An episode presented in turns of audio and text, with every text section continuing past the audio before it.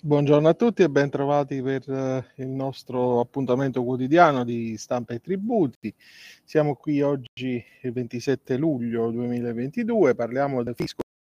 ultima chiamata sul contenzioso, si tratta dell'articolo di Vancini Marussi sul Sole 24 ore, ultima chiamata di disegno di legge sulla riforma del fisco, in ballo ci sono i restyling del cadastro, partendo dalla mappatura e dall'emersione delle case fantasma, ma anche il doppio svincolo per uscire dalla flat tax o ancora il cashback eh, fiscale per trasferire sui conti correnti dei contribuenti le detrazioni degli sconti, ma soprattutto eh, l'attuazione dei nuovi principi per la riduzione delle evasioni che chiede l'Europa per centrare gli obiettivi del PNRR e l'incrocio dei dati eh, e diciamo sotto il fronte dell'anonimizzazione delle informazioni per migliorare l'analisi del rischio e aumentare la compliance. E poi ehm, Cristina Bertelli su Italia Oggi ci dice che la riforma tributaria non ha una vera indipendenza del giudice con il limite di età pensionabile a 70 anni, ispirerà un voto di organico di 800 posti. Queste sono alcune delle criticità della riforma della giustizia che in prima lettura del Senato l'associazione magistrati ha messo in evidenza in una lettera del 22 luglio inviata al Presidente della Repubblica Mattarella. E poi evasione PNR a rischio senza analisi dei dati e nuova discussione. L'articolo di Alessandro Santoro sul Sole 24 ore il PNRR l'Italia si è impegnata in un percorso ambizioso di riduzione dell'evasione fiscale misurato attraverso il tax gap, che è la differenza tra il gettito potenziale ottenibile in assenza di evasione e il gettito festivo. La stima ufficiale del tax gap è fornita dalle relazioni sull'economia sommersa sull'evasione fiscale e contributiva legata alla NADEF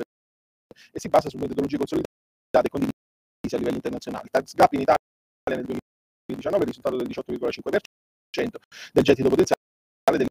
principali imposte. Non sappiamo ancora cosa sia accaduto nel biennio 2021, ma sappiamo che secondo il PNRR entro il 2024 questa percentuale dovrà scendere al 15,8%. E poi parliamo di cartelle motivazioni al sicuro. L'articolo che troviamo su Italia Oggi eh, ci dice che le, la motivazione della cartella settoriale non è un articolo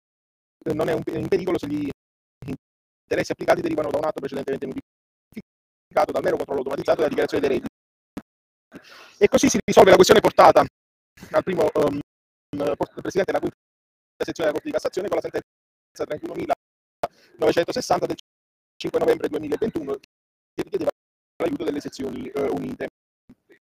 Daniela Casciola ci parla dell'esonero dei circhi del canone unico sul suolo pubblico entro il 16 settembre l'invio dei dati per il ristoro delle perdite ai comuni sul um, sito web istituzionale della Direzione Centrale della Finanza Locale della pagina uh, appunto dedicata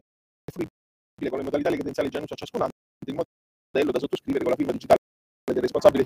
finanziario che deve essere trasmesso dai comuni esclusivamente con modalità eh, telematica. E poi abbiamo il mancato riversamento di imposte di soggiorno applicabile a sanzioni tributarie anche per le annualità antecedenti al 2020, l'articolo di Mario Daniele Rossi